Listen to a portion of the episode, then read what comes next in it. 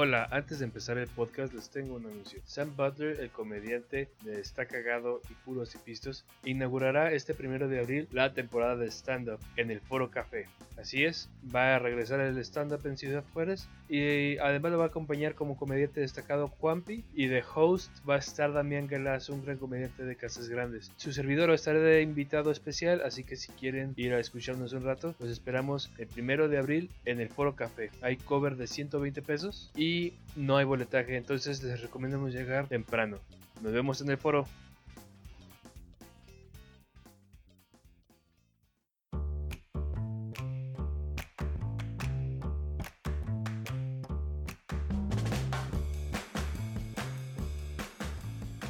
Bienvenidos a este podcast de entrevistas donde yo, el Turi de la Cruz, voy a estar invitando a una persona cada semana.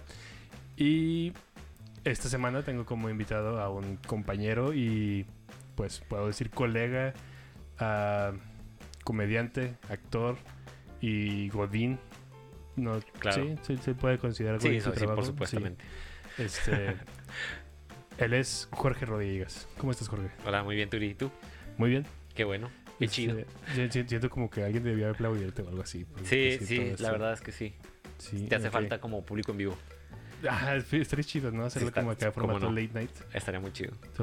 Formato late night. hablando de late night, este, ahí, es como vi tus primeras interacciones con mi persona en mi vida porque no sabía quién rayos era Jorge Rodríguez. Ajá. Este, Así es. Y te conocí bien, bien por hacer comedia. Yo te había visto en el late night, pero fue como que. Mm, Ahí está, otro sujeto de estos güeyes mamadores que hacen un late night por sus huevos, ¿verdad? Eso, eh, honestamente, esa era mi mentalidad. Mamadores. Sí, sí, porque, o sea, ¿quién por sus propios huevos y por sus propios méritos hace un late night nomás porque sí? Pues, ajá, no. O sea, ya, ya cuando dices, ok, se requiere una producción y así todo, un formato de todo esto, dices, ah, güey, no es algo tan pelada, ¿ok? Mm, pues no Entonces ya, ya cuando fui por fin a una grabación en vivo, dije, ok, ya tienes mis respetos a estos chavos. O sea, no, y, luego, y luego si tomas en cuenta que aparte todo eso lo hacíamos pedos hasta nuestra madre siempre. Y con público en vivo, güey. O sea, no había corte, no, no, había así como que todo lo que veían, el monólogo, los varios sketches y cosas así que eran ahí en vivo, era así como que va a la primera y se queda, güey. O sea, exacto, exacto. Estaba muy cabrón eso, güey. Y bueno, vamos, antes, bueno, antes de meternos de lleno en esto. Dime. Este, ¿Cómo te consideras tú? ¿Quién es Jorge Rodallegas? Ay, cabrón, pues este, un ser humano que siente, empático. Ah, te creas. Con pues, defectos y mm, virtudes. ¿Qué soy? Soy una persona sumamente curiosa. Eh, soy una persona que siempre tiene ganas de aprender y que no se queda con la duda de pinche nada. Entonces eso me ha llevado pues a, saber muchas cosas. La mayoría no sirven para nada, pero las sé.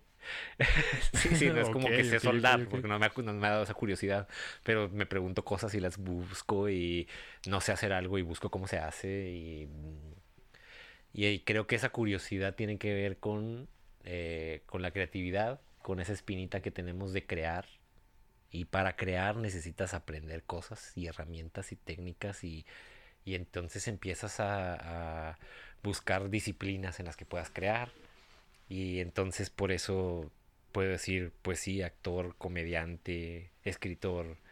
Y así lo que va saliendo y lo que se me antoje mañana, pues probablemente también lo haga, ¿no? Es que es un recurso muy interesante tener toda esta información que de primera instancia parece inútil.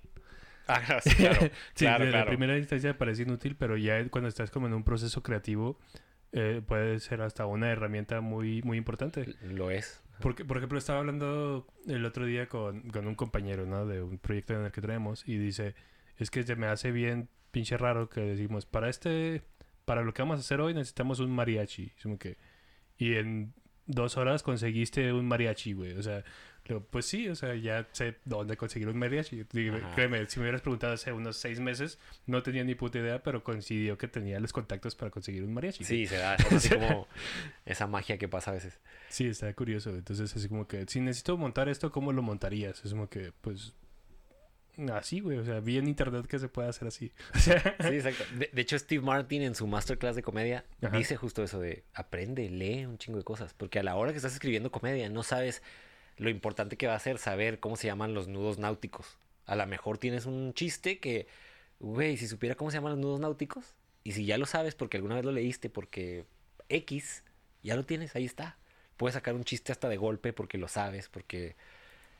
Y es uno de sus tips, o sea, lee un chingo, tienes que saber de todo, tienes que saber de política, tienes que saber de economía, de la vida, de está chido, está muy interesante su postura. Su sí, sí, justamente estaba leyendo su libro de Born to Stand Up. Ajá. Y ah, tiene muchas, cómo, cómo empieza desde la magia y cómo va, que siempre se la pasa estudiando y metiéndose community college y todo eso, está muy como que... Sí, sí, ese güey está... ah, o sea, es, algo interesante, estarse informando de, de, qué, de qué es lo que viene, ¿no? Sí, exacto. Hacia dónde puedes ir. Y que al final es un recurso, ¿no? Sí, siempre. Uh, entonces, eres esta persona que siempre está indagando, de, buscando toda esta información. Sí, sí, sí. Pero también hay otro Jorge, y es el Jorge que se tira a ver Netflix y películas y series. y ah, obviamente, Que es lo mismo, ¿no? A veces es lo mismo para mí, porque también a veces la cultura pop sirve. Y no. Eh, si te empiezas a perder las referencias, hasta bien loco porque tengo TikTok no he subido un video en mi vida y yo sé que a mi edad no debo tener TikTok ni siquiera, pero no. está ahí. Está ahí. Exacto. A, lo que voy es, yo no lo encuentro como, ¿cómo te digo? Como algo malo. Ni, y, trato mucho de, de, no juzgar a la siguiente generación, porque a mí me cagaba que me juzgara la anterior, ¿sí me explico? Mm, va, ok. Entonces, pues puede no parecerme súper valioso lo que está haciendo TikTok, pero me dice a dónde va el mundo, qué están haciendo los chavos, por qué les gusta eso, este, etcétera, etcétera, etcétera. Entonces, esas cosas también son parte de la cultura pop y también puedo perder una hora viendo videos de TikTok, pero la siguiente vez que alguien me pregunta si se conozco de que, dónde es esta canción, si sé que de qué TikTok y qué trend viene, y eso me ayuda con mi trabajo Godín, por ejemplo. Y entonces de repente ser esta esponja de todo lo que puedes te ayuda porque a veces necesitas esa información que estás absorbiendo, ¿no? Y, y, sí, curiosamente es como el TikTok o las... Pues es, más bien TikTok porque todo lo que vemos en stories de Instagram y todo eso. Sí, ya es TikTok. Ya es un nada más lo comparten en, eso. Y es tanta la gente, el promedio de la gente que ahora pierde su tiempo viendo esas cosas, güey. Es, una cosa loca. Sí, sí, sí. Y toman un chorro de referencias de ahí. Porque le estaba hablando, por ejemplo, de con mi, con mi hermana el otro día. Que le digo, es que es bien curioso cómo la gente está poniendo en el mapa bandas o grupos musicales que nadie los había hecho caso. Y solo por ese, esos que te gusta 15 segundos de rolita donde hacen sus pasitos y esa madre ya empezaron a tener un chingo de, de reproducciones y están en el mapa de nuevo desde, no sé, los de noventas o cosas así. Y dices, Ajá. güey, está raro, súper raro, güey. Pero está como este pedo del post-punk ruso, güey. sí, a mí me gusta el post-punk y luego empecé a oír la canción del post-punk ruso, estaba súper famosa en TikTok. y luego busqué a la banda y me encanta el disco, güey, y los oigo regularmente porque está bien chingón, güey. Sí, y, es que es una banda de los 70s, 80s. Sí, sí, sí. Sí, está bien pirata, o sea, yo, yo los... Yo, yo sí los ubicaba de antes porque mi padre es un baúl de recuerdos de un chingo de cosas. Entonces, y es una persona que le gusta platicar mucho y la misma historia te la va a contar mil veces. Este, no lo juzgo, yo disfruto mucho cuando lo platica porque es una persona que platica muy a gusto. Pero e, ese tipo de bandas. ¿Ya lo invitaste al programa? No, aún no. Este, está, sí, podría ser interesante. Este, estaba eh, el por ejemplo, el post-punk ruso lo ubico porque él una vez en una, su selección de videos que, ah, vamos a ver estos videos en YouTube. Este, salió eso y dije, ¿qué rollo con el güey que canta en esa banda? Y me dice, ah, sí, estaba piratón. Y dije, ok. y ya me quedé con esa imagen y cuando escuché la rola dije, hey, esto ya lo había escuchado antes. sí, ya, ya, tenía, ya tenía ahí la referencia. y bueno, eres actor. Así es. ¿Cómo, empiezas en esto del, actor, de, la actuación, del actor? Eh, está, curioso porque eh, estaba viendo tu entrevista con Osvaldo y él dice que así como que no, pues en la prepa había artísticas, pues justo en la prepa había artísticas. no, pues neta. Sí. Y en la prepa que yo estuve había teatro, justo. Eh, entonces yo en esa yo estuve en la secundaria de esa misma prepa, o sea, en esa misma escuela. Ah, ok, ok. Y yo ya sabía que había teatro y yo ya quería llegar a prepa para estar en teatro. Oh, porque en secundaria no había. Y me acuerdo haber visto producciones, las producciones que estuvieron antes que yo, que es gente más como de la de Osvaldo. Yo no estoy tan ruco. Entonces, justo, saludos Osvaldo. Este, y, y me acuerdo que en cuanto llegué, me, así cuando qué artísticas quieres estar, teatro. Y no he parado, eso sucedió en 1996. Y pues he hecho teatro y he hecho teatro y he hecho teatro. Eh, empecé con Manuel Puente, él era el encargado del grupo de teatro de, del México. Él ahora está en Querétaro, hace teatro allá. Este, pero ahí estuve eh, los cuatro años de prepa. Espérate. No, sí, yo hice cuatro. ¿Hiciste este, cuatro años? Yo hice cuatro años. Ajá. Por gusto al teatro, me quieren Por supuesto. Por supuesto. Dije, voy a repetir este tercer semestre porque quiero más teatro. sí, yo, estuve a punto de hacer eso, güey. Es que este, yo creo que tuve un chingo de suerte y alguien se apiadó de mí y dijeron, ah, no vamos a hacer que este güey repita el semestre. Seis. Qué chido. No, de mí no se ha pedido nadie. Pero sabes que la neta es que eh, también mm, está loco porque tengo esta como idea de la vida de que no hay nada, no sabemos si las cosas son buenas o malas cuando pasan. No, ok, sí. Eh, hay un como pedo, no sé si es una parábola china real o es un copypasta de internet, pero whatever, a mí me encanta, güey, que es como una historia así, ¿no? De, de un señor que su hijo está en trabajando en el campo de arroz y se cae y se quiebra una pierna. Y el vecino le dice, ah, qué mala suerte que se quebró la pierna a tu hijo. Y el vato le dice, pues no sé, solo el tiempo lo dirá. Y al rato vienen los reclutadores y se llevan a todos los hombres del pueblo a la guerra. Pero su hijo no se puede ir porque tiene la pierna quebrada. Entonces el vecino le dice, ah, qué buena suerte que se quebró la pierna a tu hijo porque no se lo pudieron llevar. Y el señor, pues solo el tiempo lo dirá. El caso es que va pasando otra cosa y otra cosa que va, va cambiando tu idea de si es buena suerte o mala suerte. Y por ejemplo, ahorita te puedo decir que en el momento a lo mejor me caló mucho repetir año. Pero hoy creo que es de las cosas que mejor me, me, pudieron haber pasado, ¿no?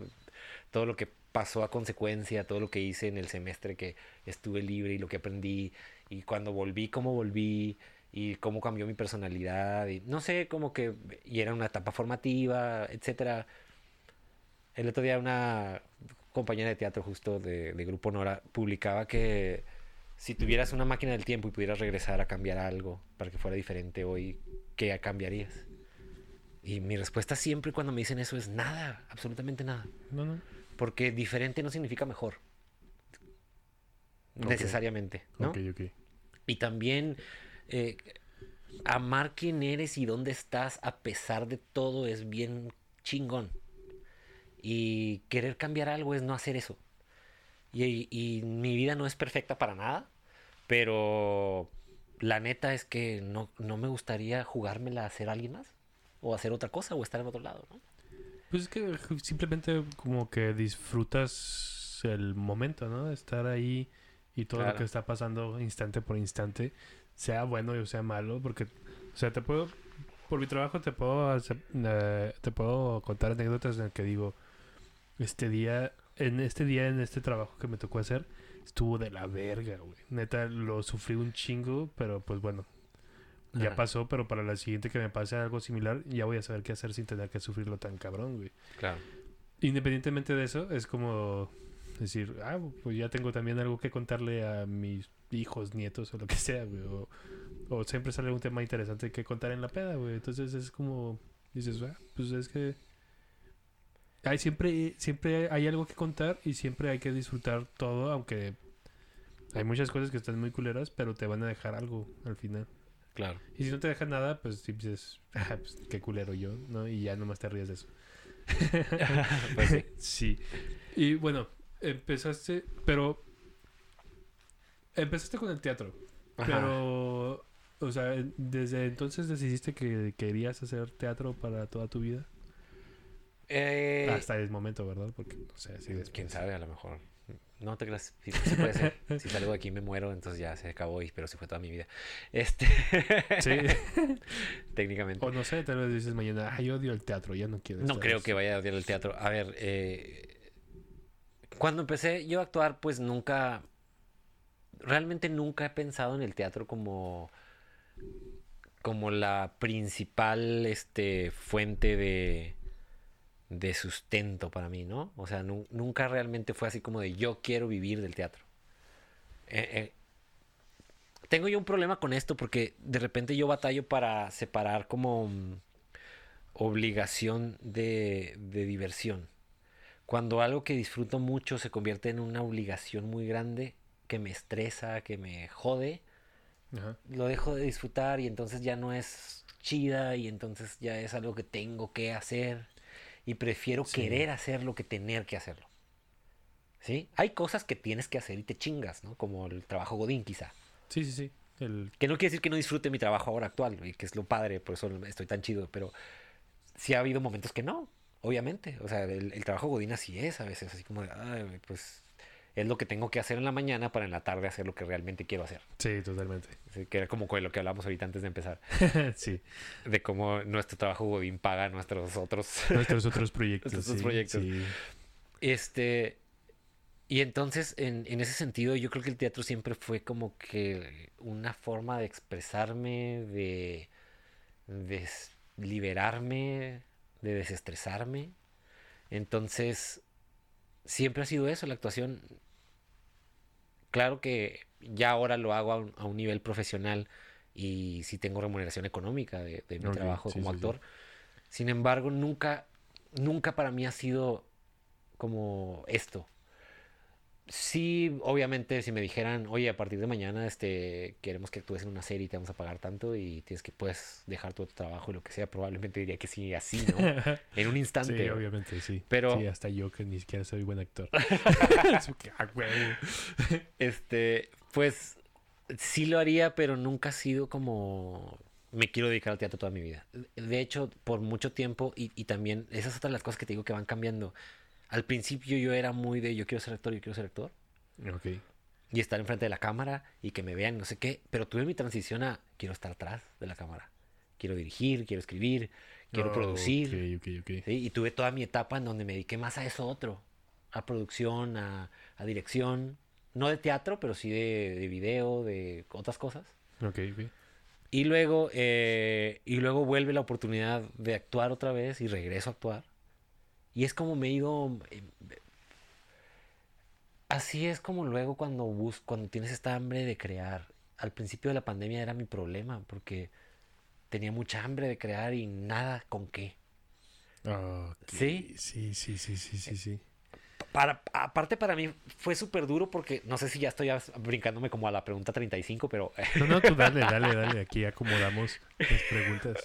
Lo que pasa es que eh, yo venía de un ritmo de vida, Turi, de que yo estaba literal 25 minutos en mi casa durante el día y luego llegaba a dormir unas 4 horas. O sea, ah, Sí, sí, sí. ¿Sí?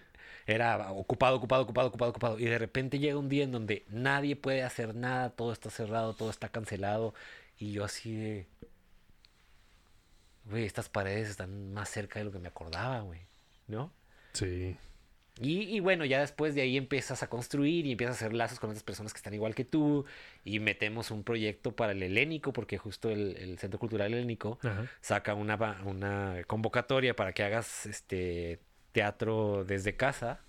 Sí, justamente eh, era una de las preguntas que te Bueno, sí, pero si quieres, bueno, ahorita ando más en eso, pero cuando llegamos a la pregunta. Y entonces concursamos y empezamos a crear desde casa porque, eh, porque el hambre de crear no se va, güey. No la puedes entretener. es una necesidad, no la entretienes. Y ya vemos los que la tenemos y, vemos y hay gente que no la tiene. Y es totalmente válido. Yo no digo que sea una cosa mejor que la otra.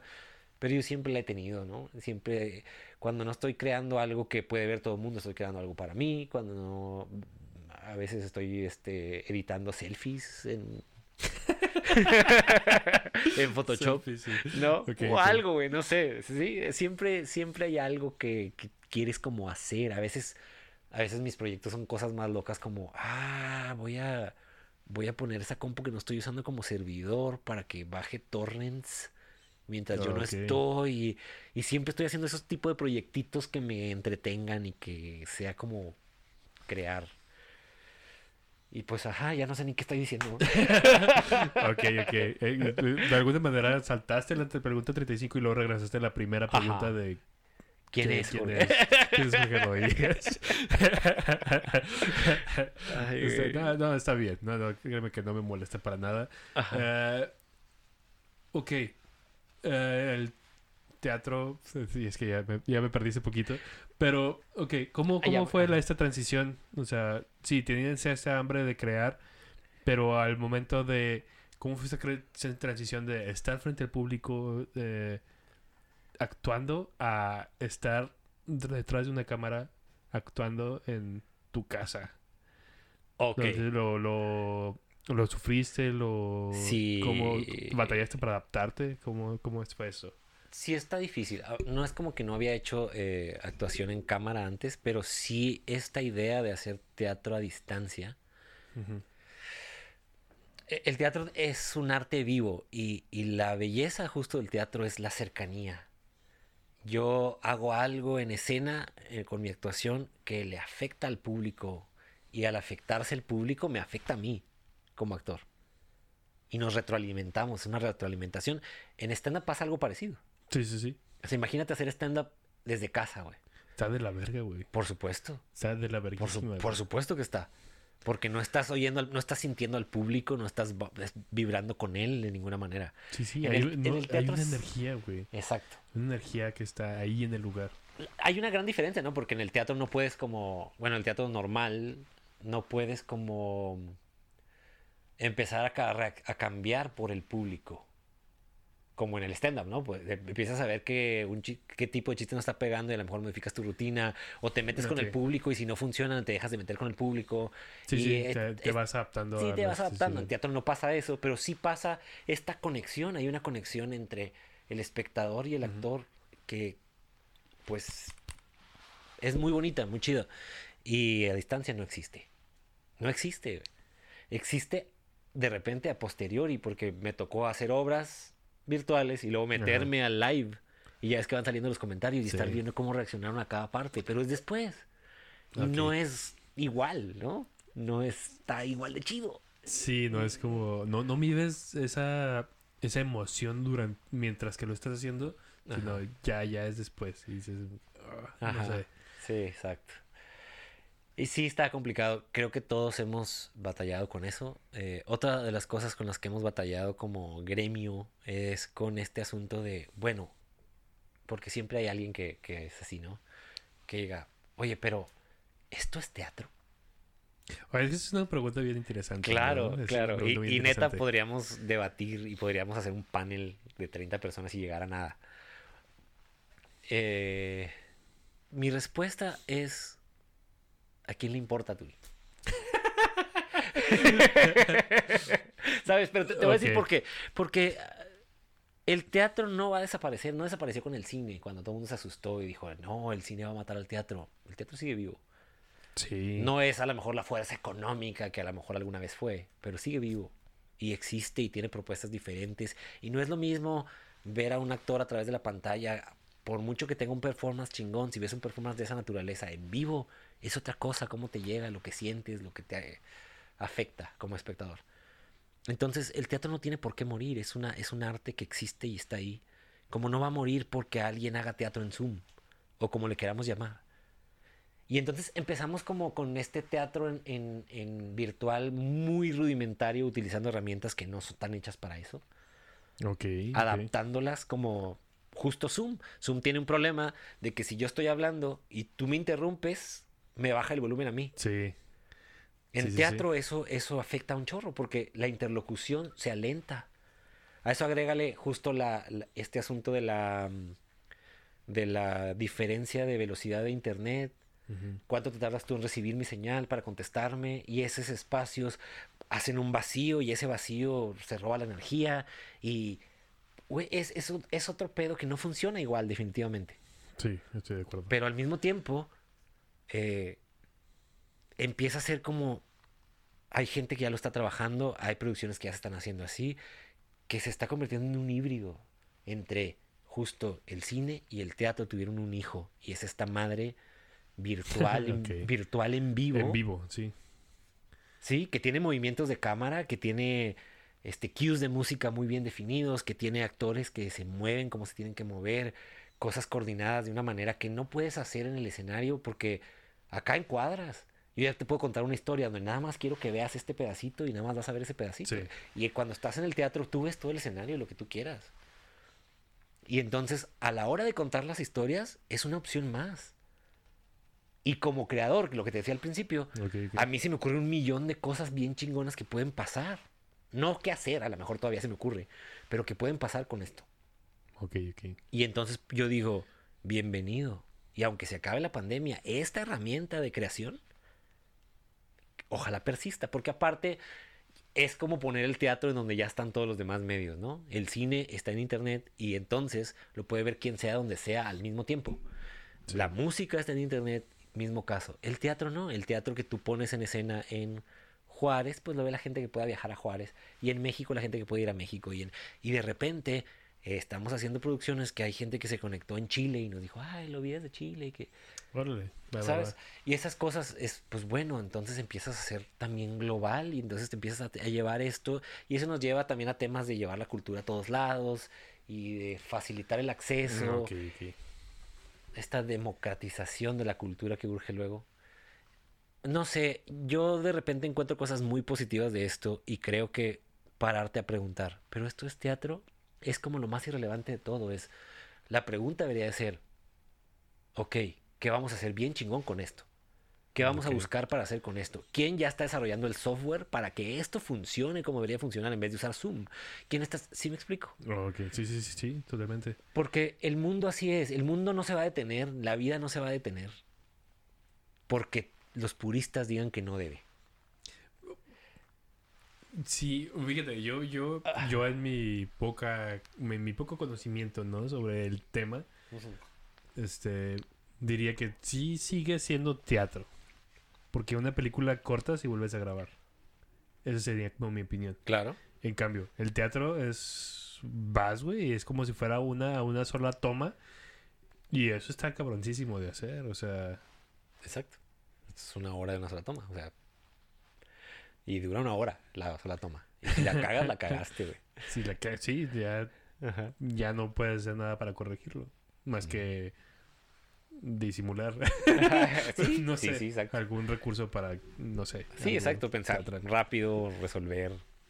Decirle a tu compañero su línea sin decirle su línea. Ay, ¿acaso dijiste que ahora vienes a reclamarme que esto y así diciendo toda su línea ¿no? para ayudarle? sí, sí, sí, se acuerda. es como que, ah, sí, voy, yo venía emputado por algo. Sí, es este. Pero a todo esto, ¿qué haces aquí? no, otra vez no.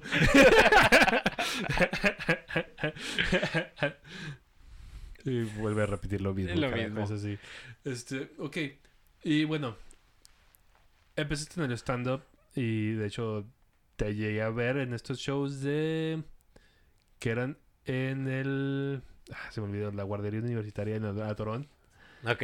Sí, este, te, te, llegué a ver ahí con, con una rutina que me pareció buenísima, la verdad. Gracias. Este, yo iba a ver a Pepe Meléndez porque pues era mi camarada, ¿no? Ajá. Pero te vi y dije, ah, va este güey.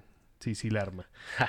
este, y, pero no sé si esto fue, bueno, eso fue antes del late night, pero tu colaboración del late, night fue antes o después del stand-up? ¿O fue durante? ¿Fue un proceso? Fue eh, muy paralela. Eh, mi historia con el stand-up y el late night Ajá. empieza con el roast de Badía. Mm. El famoso Rose de Badía que anda en redes. Este, lo pueden ver, búsquenlo. Mm, sí, ahí anda. Muy bueno, muy bueno. Em, a mí me invita, eh, me invita Badía justo a, que sea parte de su roast. Y pues obviamente digo que sí. Eh, bueno, eh, nos podemos ir un poco más atrás con mi historia del stand-up. Siempre quise hacer stand-up desde mediados de los noventas, no es pedo. Ok, ok. Escribía cosillas que ahora las vuelvo a leer y me dan cringe, están malísimas. creo, que a todos nos pasa, ¿no? Sí, sí, sí. Sí, me acuerdo de la primera la primera como tres minutos que escribí. Nunca vieron la luz esas cosas. Ah, claro, claro, pésimo. Curiosamente, una de las primeras cosas que escribí, no en los noventas, pero ya para esta vez, es yo creo que uno de mis beats favoritos, que es el de el de la magia negra y la cabra. Ah, ok. Sí, sí, sí. Ese, eso fue las primeras cosas que escribí, así como voy a hacer una rutina, fue lo primero que me salió, así. Bueno, pero así pasa, hay unas hit or miss, ¿no? También tengo unas cosas horribles que me han dicho, es que eso no da risa, güey. Nomás te da risa a ti. Porque a mí me da risa muchas cosas. Porque yo tengo también este pedo como de Andy Kaufman, que que, a nadie le da risa, pero si me da risa a mí es gracioso. Ah, Chingue su madre. bueno, este, por allá por los 90 siempre pensaba yo en hacer stand-up y se me hacía chido. Y un día estaba yo en mi casa y está bien gracioso porque estaba viendo el especial de Mike Birbiglia. En Mike Birbiglia, sí. Y eh, me marcó Luis Cortés, justo, para invitarme a hacer stand-up y abrirle a Alexis de Anda. Porque no había quien le abriera en Juárez a Alexis de Anda. Ok, ok, güey. No me acuerdo si era Alexis de Anda o era alguien más. Creo que sí era Alexis de Anda. y le dije, ¿sabes qué, güey? ¿Cuándo es el evento? Sí estaba como emocionado, pero el evento era así como tres días después, güey. Ah, la verdad. O sea, era, haz una rutina hoy, güey, y en tres días te subes, chingue su madre. Y, lo primero que le dije es, güey, ¿sabes qué? Eh, este, se me hace muy poco tiempo, la neta, sí le saco, güey.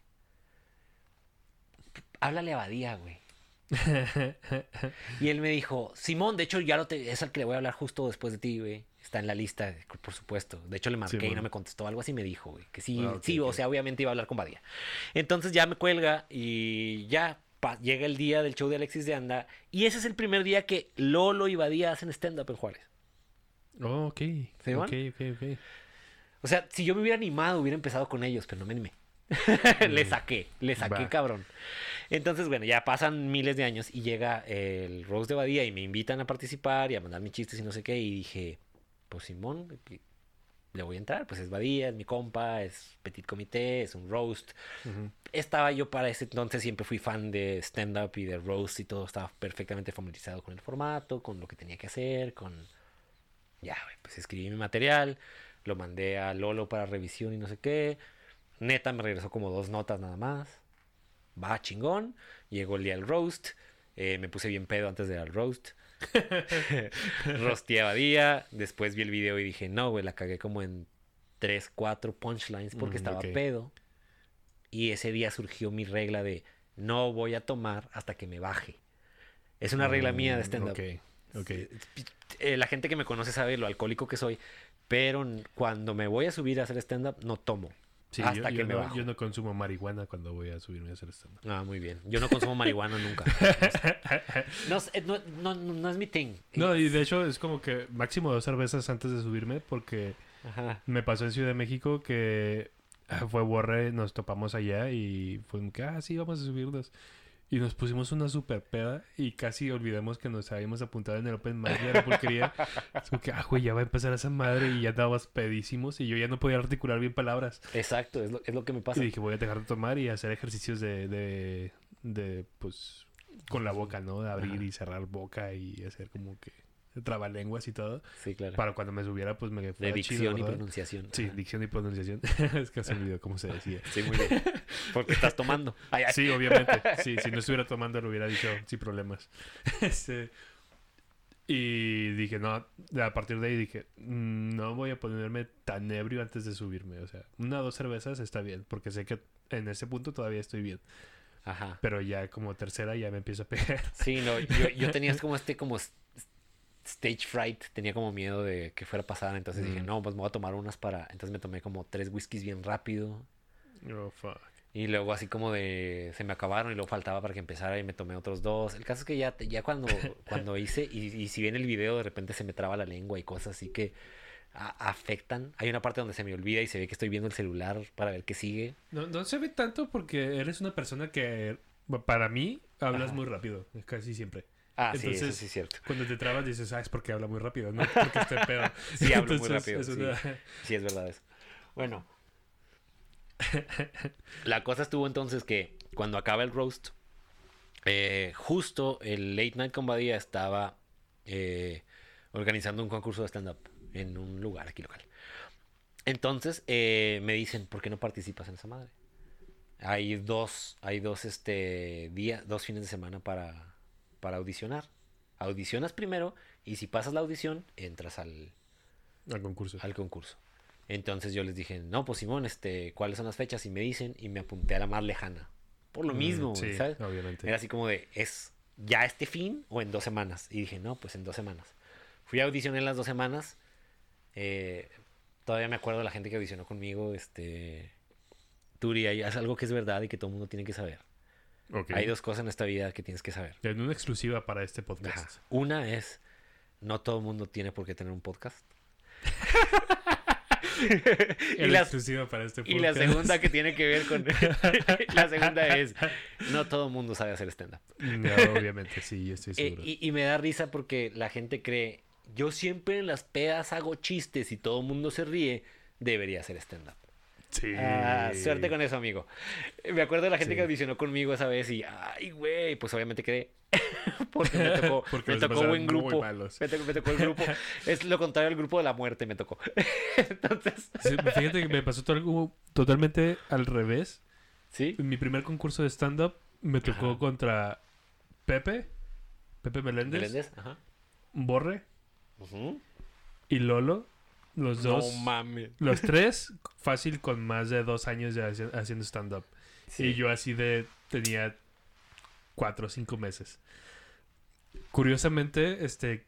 Califiqué a la final en segundo lugar. Pero fue, no sé, suerte. Yo creo que fue suerte. No, no, eres bueno, tienes buen material. bueno, para, para ese entonces yo creo que que fue suerte, ¿no? Porque depende, ya tenías, ahorita ya tenías el beat de... ¿Ya tenías en aquel entonces el beat del, del signo del zodiaco? No, güey. Todavía no, todavía no lo desarrollaba. Es mi favorito tuyo. Bueno, entonces, este. Qué chingón. Pues así está, el, así está el asunto. Entonces, yo entro al concurso de stand-up que están organizando y un día me dicen, ¿por qué no vienes a una junta de escritores de Late Night? Con nosotros a ver qué onda. A ver cómo te sientes, si te gusta, no sé qué. Y yo, va, Simón. Y, me dijo, y te, damos unos pointers de, de tu rutina de la madre. Pues el caso es que llegué y estuve en la sesión de escritores, en la reunión de escritores, y nunca hablamos de mi... De, tu rutina. De mi rutina. Fue el gancho, ¿no? ah, me van a ayudar a hacer mi mejor stand-up. Y que, no, güey, la neta no. No, la neta mejor escribe con nosotros. Y de ahí entré a Late Night y estuvo muy chido. Está cura porque previo a esto yo había estado en el primer show de Late Night de la historia cuando todavía estaban en un oh, canal local. En el, sí, en el canal local, con la puerta roja esa. Con la puerta roja. Y el audio de la chingada.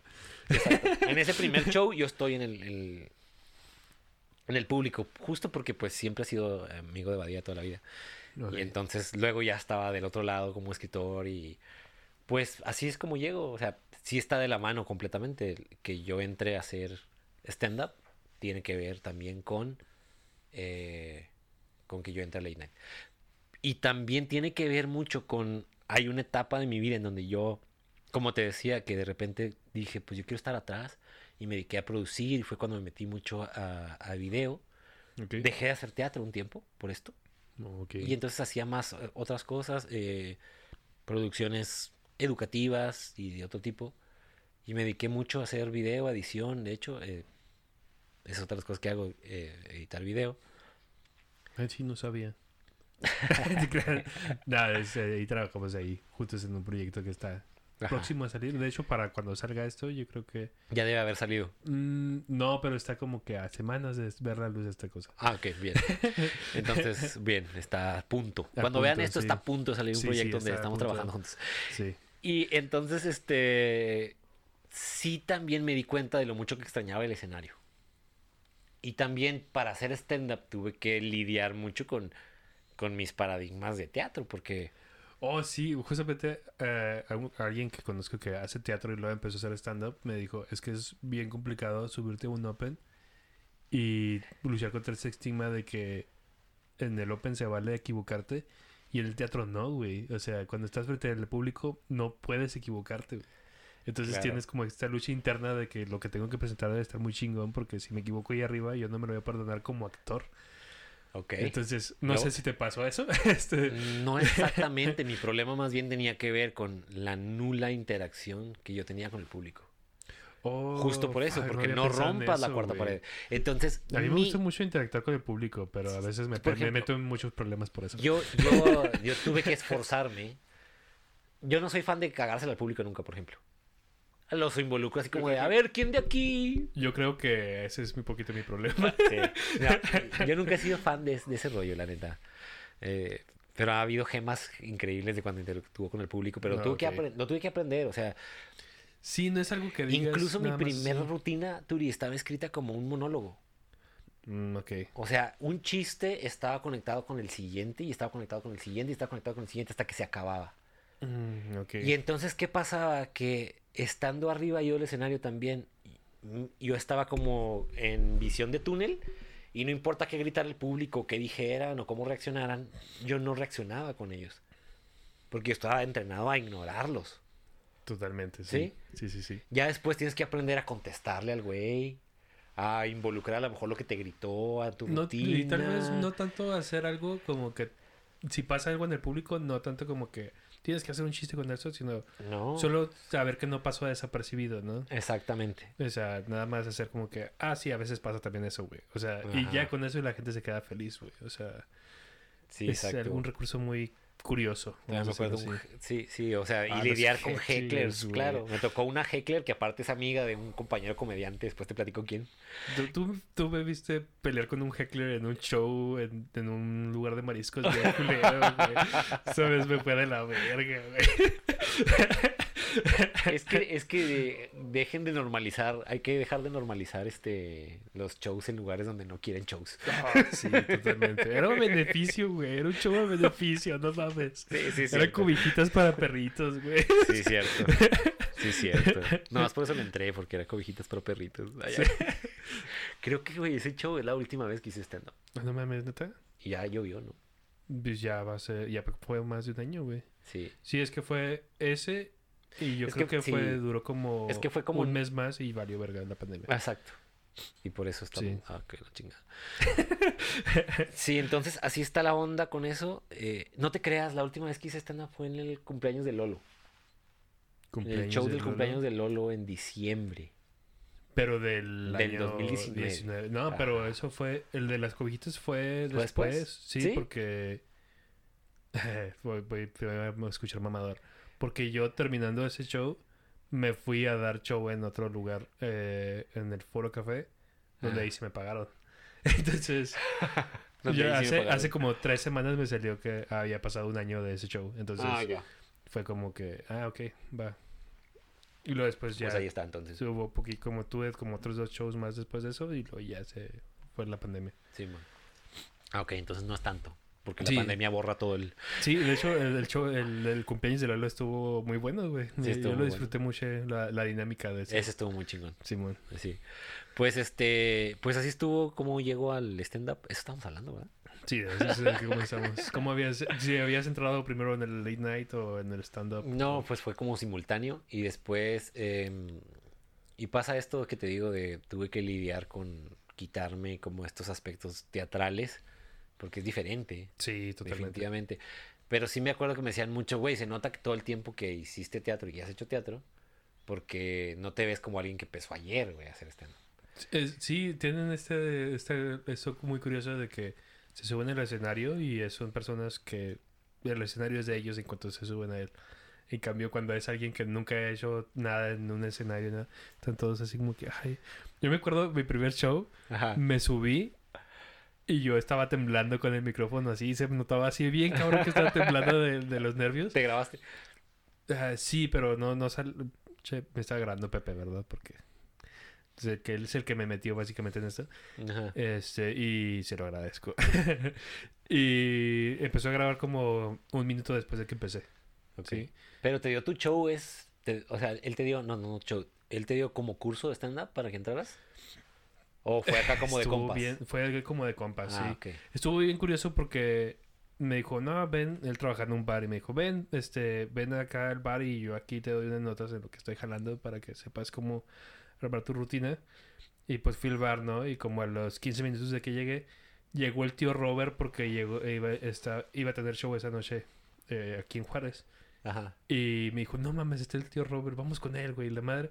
Entonces valió verga todo lo que me iba a enseñar. Entonces me dice, No, ¿Dónde mira, tuvo show fue- el tío Robert ese día? ah, ¿En un lugar por Costco? creo que no me acuerdo bien, güey. Casi creo que sí, güey. Yo le abrí. que- Ah, ¿tú le abriste esa Sí. vez? Sí, man. Sí, no, no fuiste a la comida, o al- donde comían antes. No, es que tal vez ya no- estabas ahí, no pude, no, no pude ir a comer porque trabajo y así, Ah, godines y así, pero me acuerdo, yo, yo le abrí ese día. Y fue como que, ah, no, pues mira, léete estos libros, ve estos videos, güey, y de ahí agarras y es como que, Ah, pues gracias, güey. Y yo estaba emputadísimo porque yo no sabía quién verga ser el tío Robert. Ni yo y le abrí. nada. pinche Pepe, hijo de su puta madre, güey. Mira, tenemos algo en común y ya le abrimos los dos al tío Robert. Ah, ¿ves? y, y, me fui emputadísimo y con lo que me dijo de que leyera y viera, pues ahí armé mi rutina. Y con eso me subí la primera vez.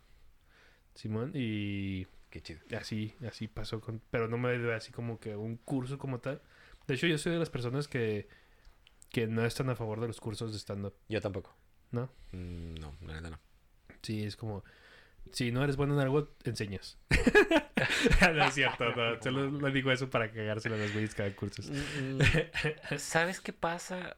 Güey, es que eh, es meternos en un pedo medio escabrosón, pero. No, tú dale, tú dale. Y a mí me gustan los pedos escabrosos. No, si no te quieres meter. luego, luego siento, a ver, eh... no mames, qué mamada voy a decir, pero. ¿Has visto Monsters University? Sí. Simón. Todo el, todo el tema de esa película que a mí me encantó es. Mike Wachowski quiere ser asustador. Mm, ok. Su sueño es ser asustador. Ok. Hasta que se tiene que dar cuenta que no tiene madera para ser asustador. Simón. El stand-up es muy... O sea, toda la vida es así. Y el stand-up también. No porque tomes un curso vas a ser bueno para hacer stand-up. No, totalmente. Estoy de e, e, acuerdo. Es una situación en donde tienen, necesitas talento y necesitas trabajo. Yo creo que un comediante local medio me odia poquito porque una vez me dijo, este, contó un chiste y no dio risa y como que me la quiso cagar con el chiste y luego, ah, discúlpame, se me olvidó que pagaste dos mil varos por dar risa, para dar risa, le dije. Y se putó y me dejó de hablar como por dos meses, güey, algo así. No mames. Si sabes que si ve este show vas a ver que es él. Sí. Entonces di el nombre. Pero no, Este. No, mejor no. Así lo voy a dejar porque lo va a ver él y tal vez otras dos personas, ¿no? Necesito mi, mi, audiencia. no, no es cierto. Este. No, no quiero así porque. El, no te creas, no te lo Vi, las últimas veces que lo vi, sí dio risa el güey. Entonces, como que, ah, ok. Ah, ok. Pagaste dos mil baros por dar risa, no. Sí, pero, o, o, sea, claramente necesitas eh, documentarte. Si, si esos talleres fueran más como teóricos y no como de arma tu rutina y vas a ser bien gracioso. ¿No? Si fuera un maestro y te enseñara el contenido que está, por ejemplo, en los libros que tienes aquí. Sí. Ok, como una clase, estos son los principios básicos, son como taller de principios básicos de lo que tienes que hacer, pero no de aquí vas a armar tu rutina y al final vas a hacer un show y como va a llevar mi nombre el show, todo el mundo va a ir y ya de aquí te vas a ir a la fama y al estrellato, pues es prometer cosas que no vas a cumplir. Y ese es mi problema, que de repente el stand-up en México tuvo un super boom, todo el mundo quería hacer stand-up, todo el mundo se subió al tren, hasta la gente que no tenía por qué haberse subido al tren. porque no daba risa.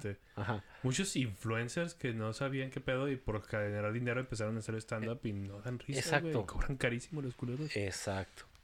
Como alguna vez los DJs, ¿no? Como Campuzano era oh. DJ. Al rato va a ser stand Este. o Pedrito Sola y así, no sé, no sé. Pedrito Sola, DJ, eso sería más. Me daría más risa verlo de DJ que de, de comediante stand Creo que sí sucedió, ¿eh? Ah, ¿sí? Sí, sí, sí, sí, sí, eso creo que es real. Google it.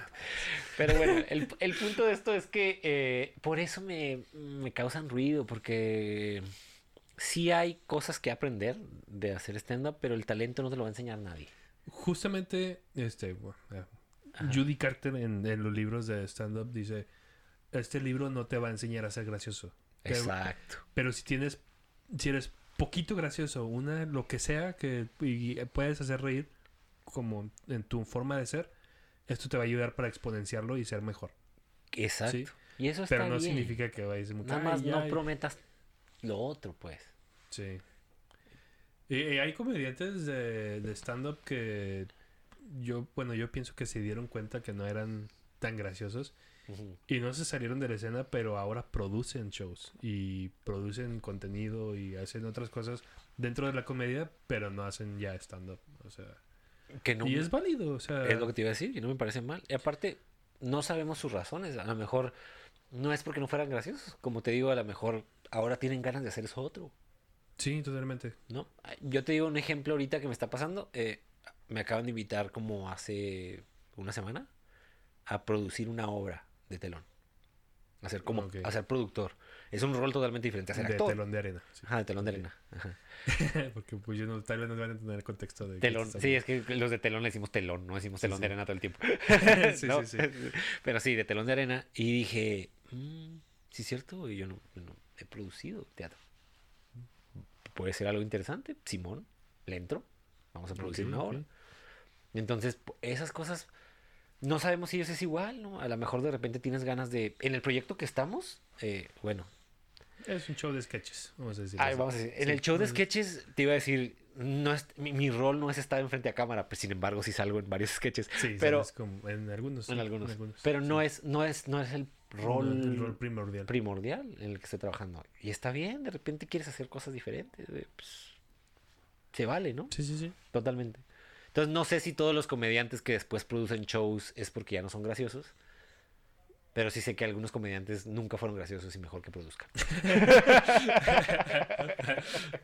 Como Mike Wazowski. Como Mike Wazowski. Full circle. Ahí está, ya cerramos ese tema aparentemente. ok. Si pudieras elegir un tipo de tacos que dijeras, solo voy a poder comer este tipo de tacos por el resto de mi vida, ¿cuál escogerías? Ok, este... Ay, discúlpame, es que ya empezamos las preguntas. Me- no, está chingón, está chingón. Este, pero este es muy pensada porque mira, por un lado... Nada, es que mira, yo siento que si, si doy mi respuesta, este... Voy a ofender a como el 95% de los mexicanos. No me importa, ya ahorita vengo a entrevistar hoy a ti. Me, me interesa saber cuál es tu respuesta. Pues obviamente Taco Bell. No, te. Acá, acá. no, no te creas, no te creas. Nunca. Yo, No. yo creo que eh, así como arrachera con queso o bistec con queso o esa variedad es como la que me gusta a mí. Como el, el, el que llaman el taco caramelo, ¿no? Que es como asada con costra de queso. Ese tipo de cosas, claro. Sí, sí, sí. Sé que, eh, sé que un verdadero mexicano de cepa hubiera dicho De cepa. al pastor con harta piña. Pero yo pinche Mm. nunca. O sea, no, no es mi taco of choice. Claro que hay de tacos a pastor a tacos a pastor. Sí, Eh, No obviamente. es lo mismo unos tacos al pastor aquí en cualquier lugar en Juárez que en cualquier lugar en la Ciudad de México, por ejemplo. Sí, totalmente. Sí, pero yo soy más como de así, carne carne norteña con queso en tortilla de si hay de harina, hasta de harina la pido. Oh, de harina, ok. La verdad es que sí, sí, sí es como mi soy más como norteño en ese sentido. ¿Prefieres un burrito que un taco? Yo creo que sí. Sí. Sí, sí, sí, sí. ¿Cuál es tu burrito favorito? pedo. Mi burrito favorito es chile relleno, Oh, ok, va, va, va. chile relleno y eh, res, el de res.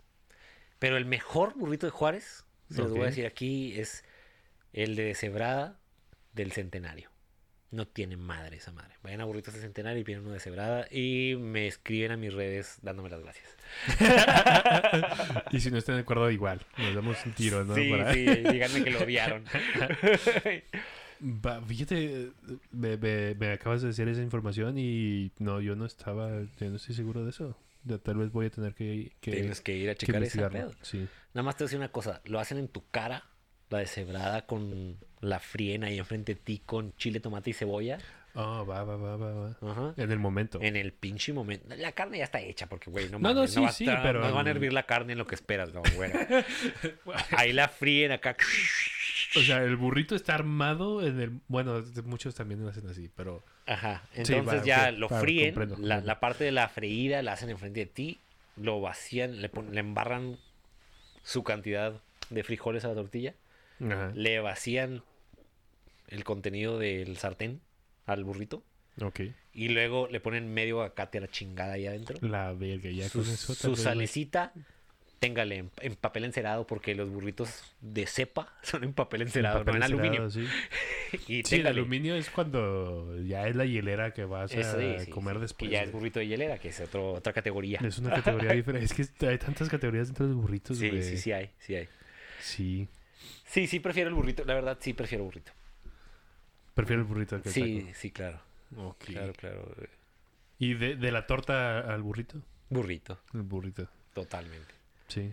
Sí. Cla- claro que este como todo, pero No, no, es como que ¿qué prefieres? ¿verdad? Prefiero, O sea, sí, sí, prefiero. obviamente, pues sí.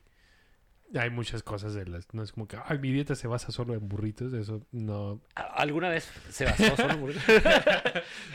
Pesaba 30 kilos más que hoy, pero alguna vez se basó en burritos. Oh, es cierto. De hecho, tienes una rutina de, sobre eso. Exactamente. Sí, ah, vamos a entrar un poquito en eso. Este. Iba a decir algo que de lo que. Me dijiste que no hablara antes del podcast. no, no, no, dilo, dilo, dilo. Te doy permiso. Vamos a hablar de Ah, de esa época, tu divorcio. no, no es cierto, O sea, antes, este, pesabas una cantidad severa, ¿no? De, una cantidad severa. Vamos a decirlo así. No te conocí en ese entonces. Yo siempre te he visto delgado. Sí, tal vez. Claro. Sí, entonces ¿Consideras que es mucha disciplina el hecho de, bajar de peso? Digo, obviamente yo lo necesito. Mira, la respuesta real es sí, güey. Sí. Ok. O sea, el primer ingrediente para bajar un chingo de peso es tener un chingo de huevos. Mm, ok. No comértelos, porque subes. ok.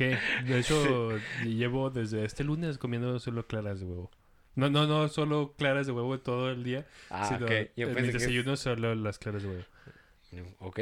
Con otras cosillas, verduras, fruta y cosas así. Este, estoy trabajando en eso, ¿no? Bueno. ahorita me estoy chingando cerveza, pero... Sí, ya, con eso, con eso valió verga todo lo que estás diciendo. Sí, este... ya, vale.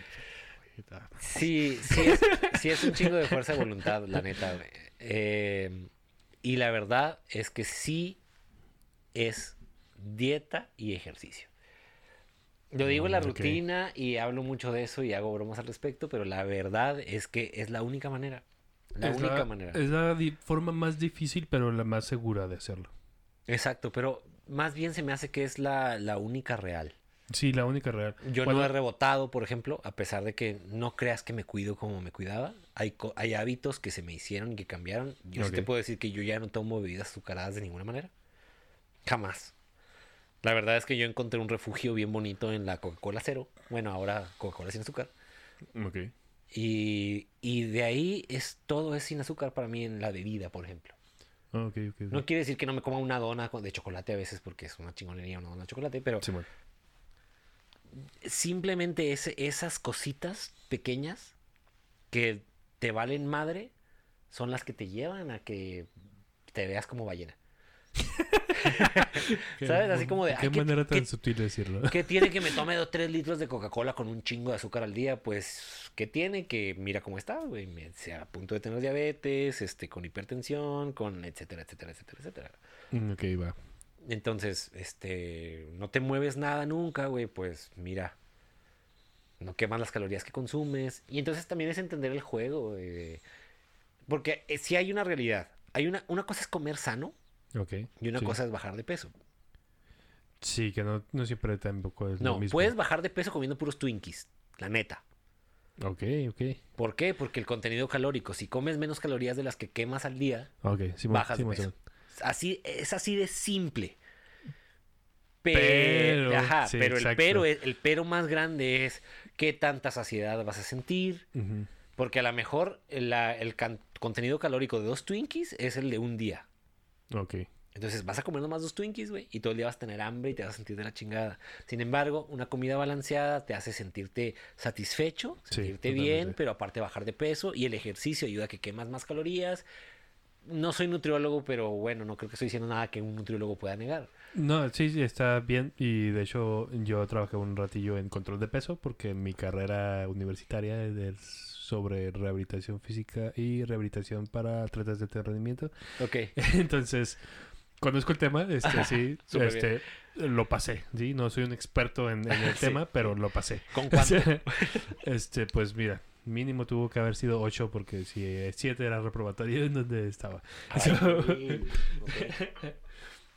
Entonces, mira, me, me, puedo defender en el tema. Sí, te defiendes, te defiendes. No, y es una lógica súper este, pues eso es una lógica súper segura, ¿verdad? Hasta ahorita estoy bien pendejo para hablar. Hoy, hoy estoy muy estúpido para hablar. Se me olvida cómo decir las cosas. y... Pero aparte, pues también tienes aminoácidos y tienes otros, otros nutrientes que necesita tu cuerpo que si lo haces solo con Twinkies, no vas a tener y vas a estar descompensado, obviamente. Exacto, exacto. No, no es sano para nada, pero podrías verte más delgado, pues. Igual. lo que la gente... y, es, y es lo que nos lleva a todas estas dietas raras como de, hey, haz la dieta de la cebolla. La semilla de Brasil, güey, o algo así. o, lo que, o lo que sea, sí, sí, lo que inventen de aquí a mañana, ¿no? estas dietas donde es un remedio mágico y puede ser que bajes de peso. Pero que vaya a subsistir, que te generen hábitos, que cambien tu vida, etcétera, no va a suceder. Nada, dificilísimo. Dificilísimo. Haciendo esos métodos, no. Dieta y ejercicio, y es una chinga, es la verdad. Pero si realmente quieres cambiar tu vida por salud o por cualquier otra razón, vanidad, lo que sea, me vale, esa es. Mm, Ese es el camino. Totalmente. Muy bien. ¿Y dónde te podemos seguir, Jorge? ¿En qué estás trabajando ahorita antes de que terminemos? ¿En qué, güey, ¿qué estoy trabajando ahorita? Estoy trabajando ahorita en un... Eh, ¿Cuándo va a salir esto? Como en tres semanas, si no me equivoco. Ok. ¿Vas a dejar esta parte donde dices que esto va a salir hasta dentro de tres semanas? Eh, posiblemente sí. porque me da huevo editar. no, no es porque me da huevo, es que, mira, te estás riendo, entonces está bien. este, no sé en tres semanas en qué voy a estar trabajando. No, más allá de tu, más allá del, programa en el que estamos trabajando juntos de sketches. Sí, em, pero me pueden seguir, eh, estoy como Jorge Rodallegas, tanto en Facebook como en Instagram. Ok. Y em, estoy como Strange Imagery en Twitter. Ya sé que es una mamada. Strange Imaginary. Saqué, ese nombre este, cuando recién salió Twitter, no me juzguen, etcétera. ah, ok. Ya sé que es de mamador, ya me la han cagado, güey. ah, está bien. O sea, yo, por ejemplo, en Twitter empecé porque dije, Mm, no quiero que me ganen el dominio de mi, de mi nombre, entonces estoy así. Igual le abrí el TikTok por lo mismo para tener el dominio de, del nombre, nada más. Pero no, no, no. Yo no hago esas cosas porque está bien difícil que me ganen el... que me ganen Jorge que me ganen Jorge Rodallegas en cualquier parte. Bueno, a lo mejor después de oír esto van a entrar a, ganarme. a huevo, yo me voy a registrar como en Metroflog. Saliendo de aquí voy a ir a comprar jorgerodallegas.com porque si no... sí, ¿verdad? Pues bueno, muchas gracias por, por haber venido, Jorge. No, gracias por la invitación. Se me fue rapidísimo. Yo pensé que hablaba, había más preguntas.